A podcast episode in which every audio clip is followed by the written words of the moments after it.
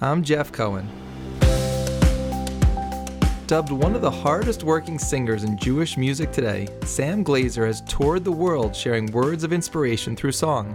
Along the way, he also found his path to Jewish observance, and he's here today to share the story of how he found his way both in music and in Judaism. Sam, welcome to Saturday to Shabbos. Great to be here. Thanks, Jeff. I appreciate you taking the time. We of course are going to explore your music, but first let's get to know you a little bit. So, give me a sense of like where you were born and raised. So, born and raised in LA, California been here all my life, other than a stint at Berklee College of Music in Boston and then uh, University of Colorado.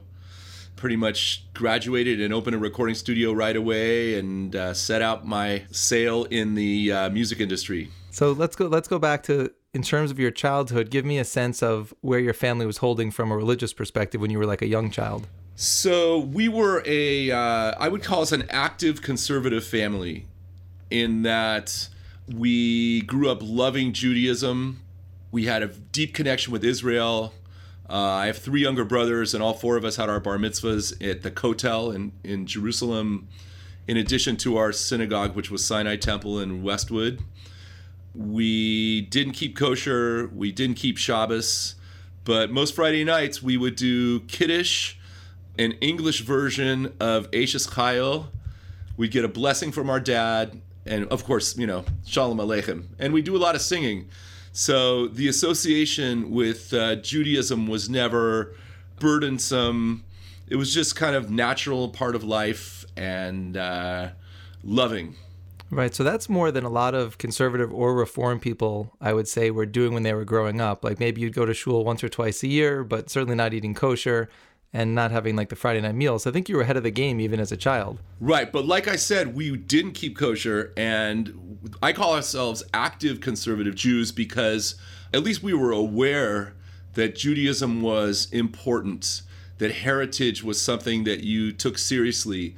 Um, my dad would remind us as kids, even though we had no idea what he was talking about, that we had to marry Jewish girls.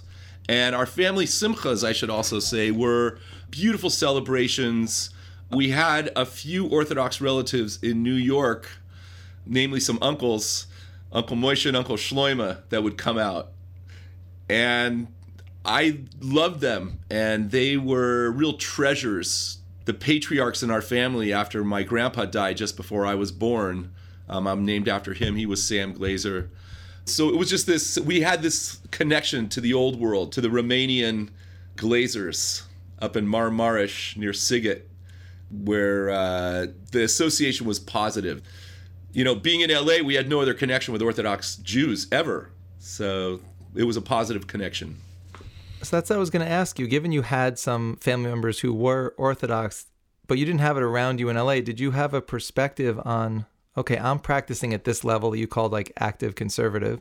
what, that there was another level and it's something you could explore? You didn't really think about that as a child. You just, this is what my family did and I'm good with it. Never even an option. Didn't think of it for a minute. Just didn't even know that there was a, a ceiling on my observance level. I just thought, you know, I had a general idea that there were certain things we did and didn't do in terms of like eating pork, I knew was wrong and, you know, things like that. But but that was really the extent of it. And I think the conservative movement does a lot of work to make sure that their constituents don't wander around feeling guilty for the things they're not doing.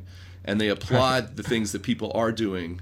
Which is a double edged sword because they're they're not feeling guilty, but they're missing out on a whole other direction they could go if they got more and more into it. Absolutely. And if you look at the libraries and a lot of the conservative synagogues, they actively refrain from buying any books that might teach you that there are other directions one could pursue, which is, I think, a tragedy and had a lot to do with my writing my book. Beautiful. And we're going to get to the book, of course. I want to continue with your story as it's unfolding. So you mentioned the bar mitzvah in Israel. Sure. So for a lot of conservative folks or reformed, that's kind of where the Judaism ends. You have the bar mitzvah, and it's like, thank you for participating in the religion, and that's going to be it as you enter high school. What, what was your experience post bar mitzvah? I also fell into that post bar mitzvah. You know, you're essentially done with your Jewish education. There was an expectation that the overachievers would go to something called Hebrew High School, which I did. I survived for about a year before they decided that maybe it was better if uh, Sam Glazer not be here anymore. That's a story for another time.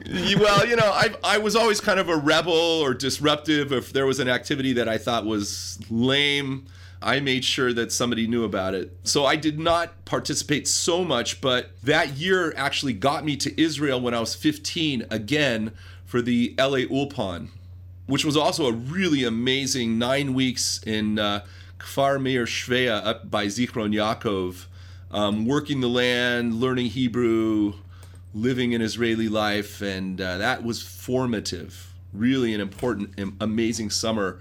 I went to public schools my whole life, and my uh, first year in high school was really hard on me. I didn't feel like I fit in and was just searching for a clique that I could call my own. And thank God I sang, so I had the choir. But I aspired to be friends with everyone, and it wasn't quite working out very well. Then to go to Israel for that next summer really did give me friendships, and it, it helped me realize that I could really flourish in a Jewish milieu and was really comfortable there. So uh, it was really reaffirming and uh, also gave me that deeper connection to Israel at what point along your childhood were you thinking music is going to have some kind of role in my life? Did you think it would be a profession, or did you think this is something I'm going to be doing on the side when you were growing up? I was a rock star in my head probably from the age of three, and I'm not exaggerating. Beatles 65 came out. I was born in 62. I was also really into the Rolling Stones, various other bands, and uh, I, that's just what I wanted to do. And how did your family feel about this? Like you hear stories when a kid says, I'm going to be a performer or an athlete, an artist, the parents think, uh oh, I'm going to be supporting this kid for the rest of our lives. So were they supportive or telling you to explore this kind of thing? Well, both my parents are musicians, and my mom was a music major and a pianist and singer. And my dad's a trumpet player. So it was just kind of normal it was in the family. It was it was welcome. Of course, my father realized that that was just a pipe dream, and I was going to go into the garment industry just like him. and he was setting up a position for me, you know, all my life. I actually did work for him for five years. So I agree that most parents look at their children who want to be musicians and say, "What kind of job is that for a nice Jewish child?" But you wanted to pursue it, so did that play into where you went to college and what you were studying? Yeah, absolutely. I uh, started at Berklee College of Music in Boston. I graduated early in that I was a year younger than everybody in my grade. So I was a 17 year old running around Boston with my skateboard, loving music school, taking classes from my heroes in the jazz world. I started playing jazz in high school, and uh, and that was really an exciting time.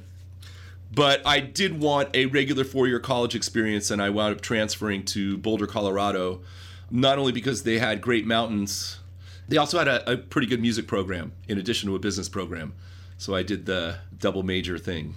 Very nice. So then, where are you holding post college in terms of what you're pursuing professionally and where you're at in your Judaism? Post college, I, uh, as I said, I opened a recording studio and uh, started trying to get my bands that I was in at the time record deals and uh, not much was going on Jewishly until a scholarship application arrived in my mailbox to go study at Aish Torah in Jerusalem. So uh, I had a girlfriend at the time who was raised a little more observant than I was, and she really encouraged me to go. And I went and I loved it. I spent, it was a six week program, but I stayed an additional three months, pretty much Hanukkah through Pesach and it just transformed that holiday part of the holiday cycle and my uh, outlook on uh, what was possible in Yiddishkeit. And it was a lofty goal for a musician to eventually become Shomer Shabbat, but I saw how beautiful Shabbat was and uh, realized that this is something I wanted for myself. All expenses paid sounded really good, being that I was a fledgling musician and uh, living in the old city of Jerusalem you know that was uh, that was a pretty unbeatable combination. So what what were those conversations like when you came back? You you had a girlfriend who convinced you to go. You had family, and you said you came back thinking maybe I want to be observant. So what happens to that relationship, and how do your parents feel about this? I was really open hearted and interested, and I was drinking it in, but I was drinking it in like an anthropologist. But something definitely changes for a Jew. You realize subconsciously that this is you, this is your people this is your story. And uh, I think one thing that made a profound impact on me was many of my friends growing up in the Brentwood, Pacific Palisades area of Los Angeles intermarrying. Friends of mine were starting to settle down with their girlfriends, and almost none of them were Jewish. My two best friends at the time married non Jews, and I was poignantly aware that was the end of the line, that that was not a good thing for our people. So my parents didn't necessarily give us a Shomer Mitzvot life, but we knew that Judaism was of crucial importance. So when I got to Israel and I saw families that were amazing with tons of kids and love and kids sitting around a table and singing and you know really a, a clarity that this is the their life you know kihem chayinu this is their their life and the length of their days. This is a transgenerational experience. That leaves an impact especially on a young guy who's you know in his 20s and knowing god willing they'll get married some at some point you know, it was like, oh, I see that and I want that. And what does it take to get that? Of course, I can see that while you're in Israel and you're just like fully immersed in this life and you're getting your, your neshama is getting turned on, you're getting excited is one thing. But then there comes a point where the Israel trip ends and you go back to the life you had before. And how do you how do you keep that alive in your regular life? I stayed after my program was over. It was not immediate, but slowly but surely it became uh, less of an anthropological search and um, more of a, um, this is something I want in my life, and I, I want to take it with me, and I want to hold on to it. I was reading books by Aryeh Kaplan, Ezriel Tauber, of course, Zelig Pliskin, and uh, I bought those books, so I took them with me. I had a library, but the tidal wave of Western influence when you get back to wherever you come from is such, especially with no you know, I lived in the at the beach in Playa del Rey at the time. There was no shul around the corner to stop in and talk to the rabbis. So those nascent moments as a newly minted Baal Teshuva, um, you're like a sandcastle in the shore break. And LA just wiped me right out. but I started getting some Shabbat invitations to newly Orthodox friends that had moved into our shtetl here in Pico Robertson. That was my lifeline. So you had the lifeline and you're getting some of these experiences, but it sounds like the way you said you kind of got like wiped out by LA that you're not yet saying, you know what, I'm going all in on this. Like you're, you're getting little pieces here and there, you're getting the Shabbos invites, but you're not at that point of, I'm going all in on this lifestyle. Correct. Because all in meant a few things. Number one, it would have been career suicide because I was playing gigs on Friday and Saturday nights and traveling extensively. I was traveling for my dad's business around the world. I was doing gigs. And those Shabbat nights, to say no to my band on those nights would have been uh, the end of the band, essentially. Those are the nights when people want to go out and party. That's the nights when, when you're hired, essentially. Um, and one of my gigs was uh, with a, uh, a Motown band.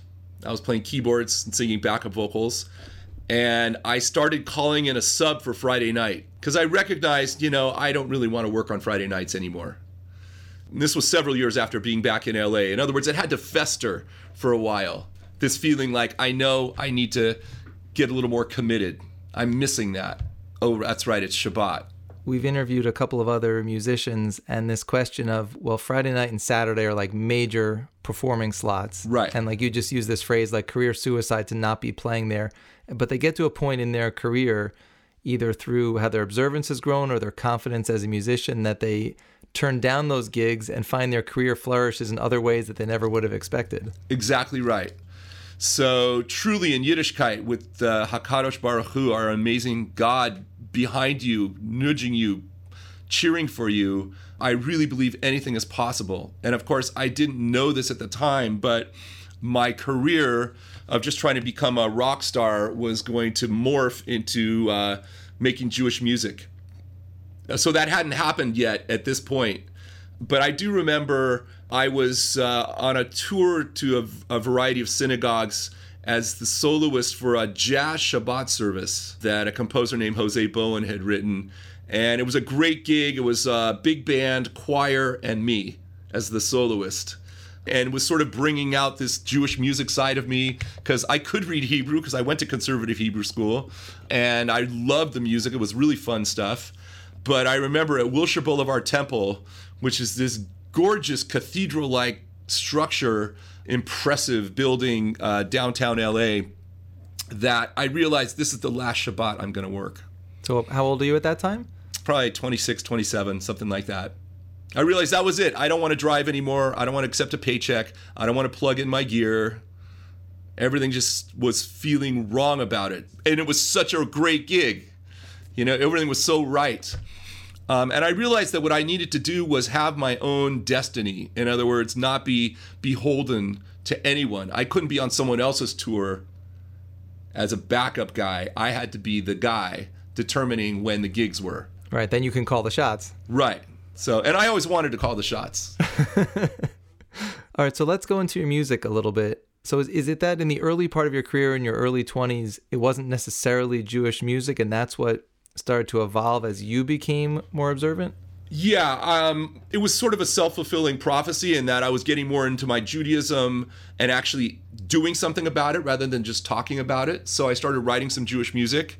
I was asked to write a song for the Operation Exodus campaign in 1989 when the Iron Curtain was falling. And I was very into that cause.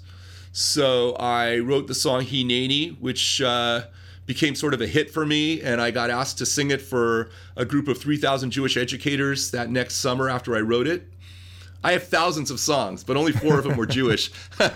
and uh, I made a cassette of those four songs, and uh, I gave it out at that uh, gig that I had. It was for the CAJE conference, which is the Coalition for Advancement in Jewish Education. Um, it was at USC that summer. Um, so I sang that song, did a set of my various Jewish songs and a few cover tunes to fill out the set also a guy named Craig Taubman, who was a big shot, mostly in the conservative world, recorded that song. And uh, as that became known, I got asked to write music for other things. I also got invited back to Israel on a scholarship for uh, composers from around the world with the Center for Jewish Culture and Creativity. So that became a Jewish album. And uh, I had secular albums at the time that uh, that's where I thought I was going to go. But the Jewish stuff was what was catching on and I didn't have to perform on Shabbat. And it was the well springs of my soul, you know, these pasukim. I'd read some sentence in the tefillah and the prayers that would connect with me, and like, whoa, I'm hearing a song for that. So I became a Jewish composer. It's like you made this career pivot when your life was heading that direction, and then you were getting your breaks in Jewish music. It seems like they kind of came together to tell you, I guess this is what the next stage of my career is supposed to be. Correct. Yeah. And the secular music it was fun and exciting, but it was really thankless. It was really an uphill battle. It was very hard. It was, you know, I had to drag people to the clubs in order to have the clubs book me the following month. Right. you know, unless you have 100 people there, they don't want to talk to you. And if you get your 100 friends to the first gig, who's going to show up to the second gig? They already heard you a month before. so to start that snowball, it's so much work and publicity and flyers and and to instead be invited to uh, synagogues for Shabbatons to be counted upon as a Jewish leader when I didn't know my, you know, I didn't know much. so I had to, and I didn't want to look like an idiot. You know, I had my pride, so I had to really invest. I already, thank God, was really well trained as a chazan because I took my bar mitzvah study very seriously. The cantor took me under his wing. The organist at our synagogue took me under his wing and really made sure I could daven Friday night, Saturday, all the way through Musaf. I learned how to lane. I learned how to do the tropes for all the various Megillot. I was one of these 13 year old, I don't want to use the word prodigy, but I was really excited about all that stuff. And I remember my mom telling me after my bar mitzvah, she said, Sam, if you continue to pursue anything you choose with so much enthusiasm, there's nothing you can't do. Oh, that's what every mom should be saying to their kid. Yeah, really good mom advice. So wait, let me ask you now in this mid late 20s time of your life. Yeah. You're seeing this pivot that's working for you to go into Jewish music and you're also discovering Judaism personally like on a deeper level. So where are you observant wise as your career is taking off? Well, as I said, I was starting to inch into Shabbat. I did the baby step routine. Um, and for me, I'm way too, I don't know, controlled I don't know. I had to reason everything out. Everything it was like I have to figure everything out. Like every mitzvah I had to fight for. And Shabbat was definitely a one hour at a time. All right, I'm doing Friday night. That's going to have to do for now. and what's going on dating wise? Because having this conservative background, but you're becoming more observant, are you now seeking out people that are already observant or maybe in the process of growing? Like, what are you looking for at this point? I was just really enjoying being single in LA. We could just leave it at that. Fair enough. I wasn't looking for anything in terms of religious woman, the woman I'm going to marry, make sure her skirt's long enough. No, that never occurred to me for a moment. I was just enjoying my life. I did, you know, mostly date Jewish girls just because, you know, I have an affinity for Jewish people, I guess. And, you know, that was just kind of the natural thing and wasn't necessarily looking for a wife. As a matter of fact, I feel like the word marriage wasn't really in, even in my vocabulary until I met my wife. But as I started getting a little more serious about Shabbat and uh, I met my wife, I was trying to lay the ground rules for what would be an observant lifestyle. Like I had to make sure that was okay with her before we went any further. I just remember one of our dates, like the third, fourth date, I'm like, this is really amazing. I love being with you. Is this something that's interesting? Because uh, that's kind of where I want to wind up. So, how was she raised? Like, what was her background when you're having that conversation? So, she was raised in a uh, pretty secular upbringing and, uh, you know, a love of God and not much tradition, but she was open minded and was willing to try it out. I had friends who had moved to the community. So I really believe the way to get into Shabbat is not to break out a fat text on how to keep Shabbat.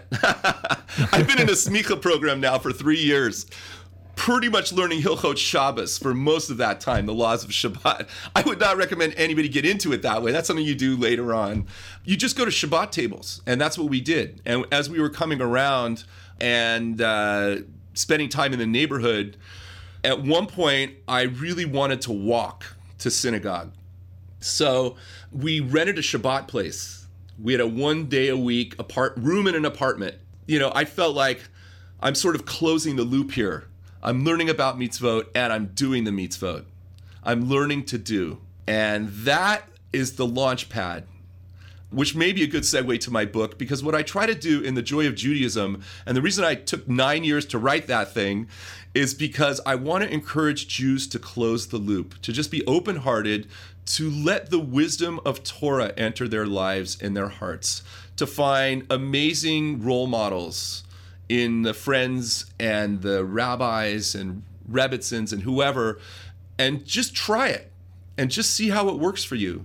Because as I put it in the book, I feel like if you're only doing some of the stuff, it's like filling a helium balloon with helium, but you're poking holes in it as you're filling it up. It's never going to fill up. But if you close that loop, if you say, I'm in, whatever it takes, I may not understand everything, right? You're doing a Naaseh Nishma. We're going to do it and then we'll understand. Trusting that God has your back there's some incredible launch that happens. Then you're like a hot air balloon. Then you're like soaring to the heavens. So I had that loop closing experience right around that time. It took meeting my wife, it took getting a Shabbat apartment, it took saying, I'm not working on Shabbat, and that includes Saturday until there's three stars out. And still your music career is taking off anyways you're making these decisions. And we, we've been talking a lot about your music but let's bring it to life and actually hear a couple of your tracks. So we we picked one we picked one from your 2012 record the promise. The song's called dancing in jerusalem. So let's hear a, a clip from there. Bring it God will fulfill your heart's desire, take you to the place you want to go. Keep dreaming of the land of your history, and you're walking the streets before you know. On wings of eagles, they took to the sky. Not sure how this magic carpet would fly. Then cries of joy at the first shalom. 50,000 Yemenites coming home. My heart is dancing in Jerusalem. My heart is dancing in Jerusalem. How'd this one come about? This was uh, I was uh, amazed at the epic story of Israel in terms of Aliyah, people moving to Israel from around the world, and how that's a story that is not emphasized enough. How just about every country where Jews have lived has essentially opened their doors at some point and Jews have left. Now, most of that, of course, happened in 1948 when uh, Israel was declared a state and all these Arabic countries unleashed their Jews. But then we had the Soviet Union in uh, 89 90, Ethiopian Jews more recently. And my heart dances in Jerusalem. I just spent uh, two weeks in Israel. I just got back last week. My daughter, our 22 year old, just had her first child. Mazel tov. So that's our first grandchild. And uh, obviously, we were very excited. And uh, she moved to Petach Tikva. She married a great Israeli guy. Um, she's living the good life in the Holy Land. I'm so proud of her. Um, it's hard to be far away, but you know she's really doing great things there. And she moved near Tel Aviv, and so I was spending time in the third bedroom of her apartment, which we help pay for. so it's essentially our bedroom, like we have a piece of the rock. and uh, and it was wonderful, but I really wanted to be in Jerusalem the whole time. That's what I really realized. I love being in Israel, but I really need to be in Jerusalem. My heart dances in Jerusalem. I walk the streets of Jerusalem and I say hello to everyone. I want to hug everyone. You know, some of the women get a little upset by that, so I don't. Um, but I really, there's just something about walking those streets and just the Kotel and the Old City and the Shuk, the Arab Quarter, you know, Shaarei Chesed, just the whole experience of being in that amazing space just does something to me. And I'm actually not surprised given the love you have for Israel that's coming through loud and clear in the interview that you recorded a version of Hatikva. So let's hear that as well. All right.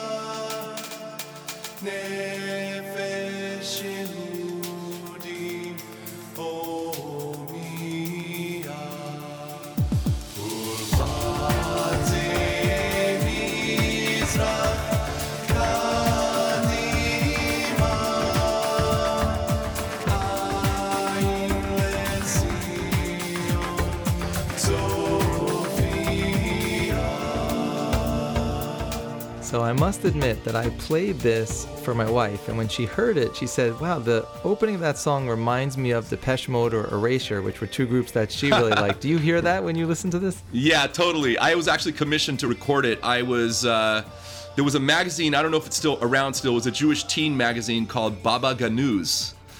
That's a good name. Yeah, and they were, you know, they had a several year run and they asked me to uh, write a cool hatikva to be inserted in a CD. I and I stayed up all night. That was all done in one night. That was an all nighter. I recorded my vocal over and over again, you know, just with the layers and the harmonies and all the keyboard parts and whatever. That was a long night of doing a techno hatikva experience. So let's talk a little bit more about your music career. What's like a really interesting venue you got to play, or something that like really stands out as like a just a really amazing memory for you? You know, every gig is so different. It's really hard to pick one. At least until COVID, I've been doing 50 cities a year consistently um, since 1997. So every other weekend, I go somewhere or other. The memorable gigs are the ones where something goes extremely wrong, or everything's perfect one of those amazing perfect nights was uh, the LA Jewish Symphony decided to do a night of uh, my music. So it was all my compositions from beginning to end with full orchestra, with my band, with a 50 voice adult choir and a 70 voice kids choir. If you can imagine like so many personnel involved and so much it was so nerve-wracking the preparations the rehearsals. I remember being on the floor backstage like i can't do this. I lost my voice. And the t- conductor saying sam get a grip but uh, you know there's those really exciting moments you know i've sung the dodgers national anthem several times um, i've sung at the staples center the greek theater what was the Universal Amphitheater. Those really big gigs, obviously, they make a real. You never forget those. So, with the music and the books, I have to believe you're also involved in some Jewish causes. So, there are a couple organizations that you spend the little free time that you have when you're not touring the world. I am very involved with uh, my community at Aish Torah here in LA. I always kept that connection. just as a hakarat hatov, in gratitude for all that I was given. Uh, we have a lot of big Shabbat tables. Um, I'm involved with Partners in Torah. Um, I was involved for about a decade with uh, Jewish Big Brothers. I'm involved with Chabads around the world. Um, that's become a real home for me. Um, regardless where I'm performing, they always are welcoming me and often feeding me. and uh, there's a, the Coalition for Advancement of Jewish Education is now called NewCAJE. I'm involved with them. I really go in all denominations. So I'm, I'm Reformed, Conservative, and Orthodox in terms of the concerts and Shabbatons that I do, still pretty much equally spread. And so you have a new album in the works. I, I've heard from a lot of musicians that when they were in the midst of COVID and the performances were kind of put on hold for a while, that there was like a lot of writing of new music. So is that how you used your time also? Yeah, it was a really creative time. But it was also a real tight time for my Parnassa, for my income, because of course all the gigs disappeared. And unfortunately, um, streaming and the advent of Spotify and Apple Music and all those essentially eliminated any income musicians get from their music. I'll repeat that again. Musicians have no income from their music. Unless you're Lady Gaga, you're selling zero. Because even 10,000 listens amounts to zero. You can't even buy your friend a cup of coffee. People love music and they listen to it all the time. And anytime I bring this up to someone, they're like in shock. What do you mean? I thought I'm paying for music because I pay my $9.99 a month. No, musicians get nothing. Zero, squat. So that really put a dent in the whole Parnassa thing as well. So yeah, my wife was looking at me to reinvent myself, and thankfully, I run a recording studio, and that was always one leg of my income. But it, you know, with the great grace of the Creator of the universe, I've had consistent clients in here. So there's always been work to do for me, and uh, and I'm I'm so grateful for that. Um, but in the meantime, yeah, I've been recording like crazy because I've got so much material and more time on my hands. So, I, in addition to doing this stuff for my clients, I have five albums in the works. Whoa, that is prolific. Five new albums. They're just all ready to go. I have a new Joy of Shabbat album. I have a Hatikva the musical, which is a new musical I wrote for kids to appreciate Israel. I have Sam Glaser's completely klezmer Kabbalat Shabbat, which is almost done. I'm mixing it right now.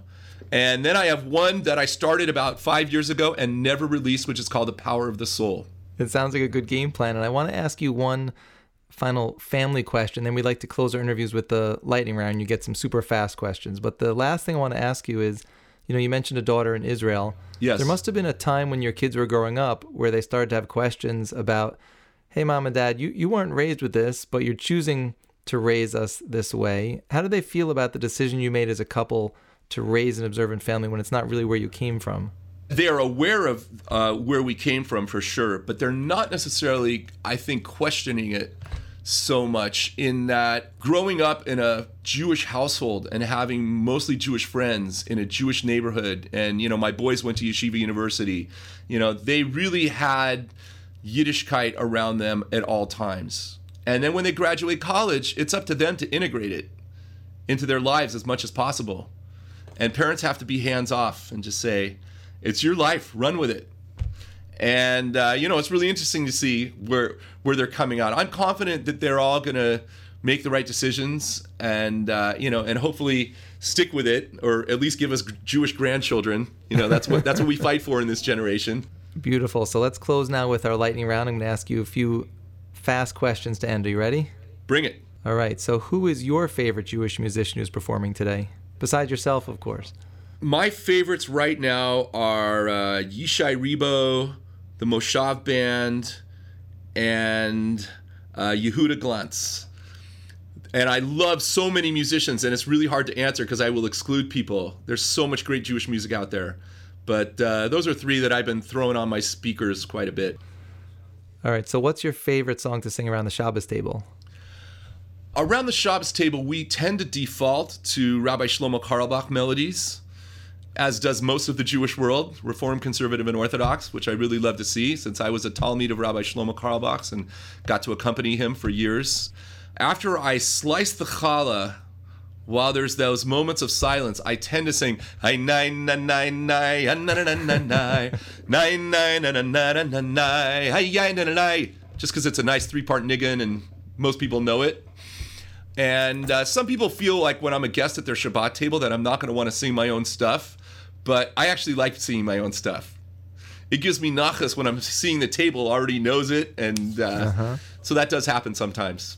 Got it. And how about some advice for parents when they see that at a young age their child has some musical abilities? What's the best way to foster that? Definitely nurture it from a young age. I find like uh, six or seven is good time to start an instrument encourage them to join bands, choirs, anything that's available. And if there's nothing available, you have to be the proactive, obnoxious parent to insist that you're not only elementary school, but your local junior high and high school also have music programs. There's got to be avenues for those people who love music to be able to express themselves. And for those who don't even know that they love music, sometimes it opens a whole new side of their brain. So I think that's really crucial. And uh, if they're considering it professionally, good luck. so let me ask you a question about that. To get to your level, clearly you've done hundreds and hundreds of hours of practice. So what would you say to a kid as he's growing up and he has these days where he's just not in the mood to play his instrument? Like he thinks he wants to do it, but he's just not feeling it. How do you break through that? Um, you need to put in at least a half hour a day. And that half hour a day should be uh, on exercises and the stuff you enjoy playing. And eventually, I guarantee people that in two years, it will all be stuff you enjoy playing. You will enjoy the whole process. I have an adult friend who started playing guitar, um, not necessarily a musical guy, but he loved music. And I gave him that two year test. And I said, try it and just tell me how it works out a half hour a day. And sure enough, in two years, he's playing the guitar. I mean, he's really playing all up and down the neck and, you know, it takes discipline, just like anything in life that you want takes time and discipline. Sam, you are officially out of the lightning round, so I just want to say that our listeners our listeners can learn more about Sam Glaser's book, The Joy of Judaism, and of course, learn more about his music at samglaser.com. And I want to thank you for joining me today on Saturday to Shabbos. Awesome, Jeff. So good to be here.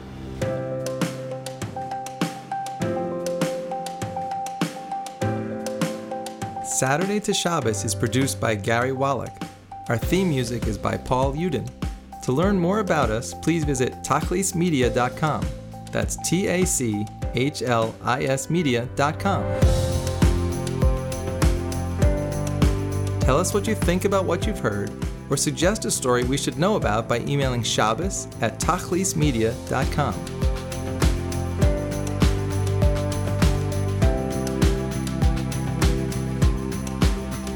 I'm Jeff Cohen. Thanks for listening. Please check with us often for more stories of inspiring Jewish journeys.